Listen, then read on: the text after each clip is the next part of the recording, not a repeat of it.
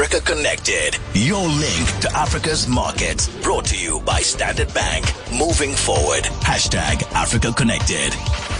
Africa Connected with Standard Bank gives you trusted insights into the endless potential of Africa's markets.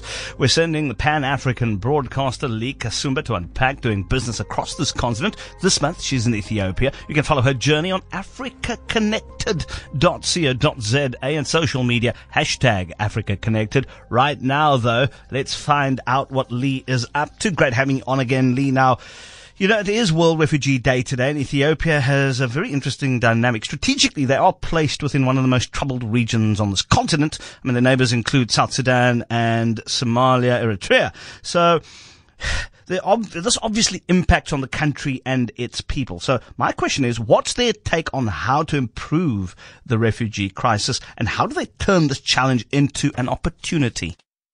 Yes, good morning. I think it's rather special that we get to be in Ethiopia on World Refugee Day for a number of reasons. Now, as has been discussed quite a bit, Ethiopia is Africa's second largest country, but also another thing that is not often spoken about is the fact that Ethiopia is Africa's second largest refugee hosting country.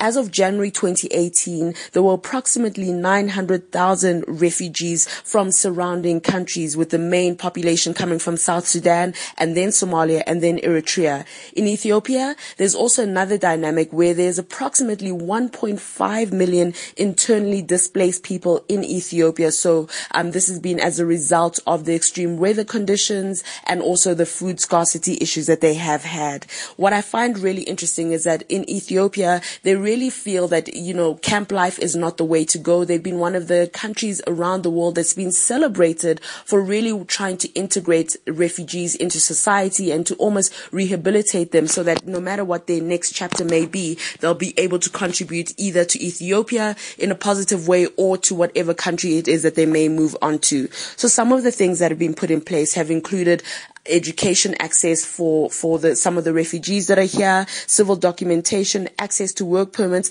And then if you've been a refugee and you're from another African country in Ethiopia for a period of more than 20 years, um, after they have gone through scrutiny and all the rest, they do also offer a pathway to, to citizenship. Another interesting dynamic is that when you look at the capital city, Addis, there are approximately, the numbers say about 26,000 refugees who, uh, who are defined as urban refugees within this region. Now it's easy to listen to these numbers and think that perhaps they really help because, you know, as we've said, they do have one of the fastest growing economies. But the reality is that although Ethiopia, yes, has one of the fastest growing economies in the world, they also start from a very low base.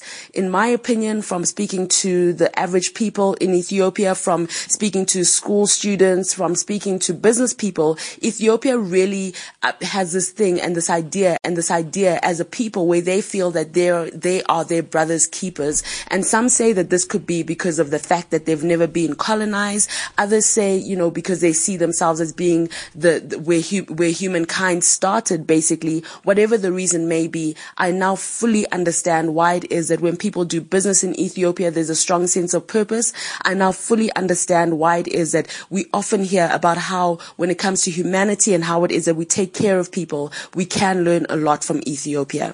Certainly, thank you very much for that. And for more on these travels, go to africaconnected.co.za. Standard Bank calls Africa home. We know that, right? And how they just do. I mean, it's amazing how they actually entrenched on this continent and uh, they certainly help drive their growth. So combining their strong African presence with global capabilities, Standard Bank supports businesses that need a banking partner that certainly knows Africa. Standard Bank has partnered with Cape Talk on Africa Connected to give you in-depth first-hand insights into Africa's diverse markets and the innovative solutions that come from Africa. Standard Bank moving forward. This is the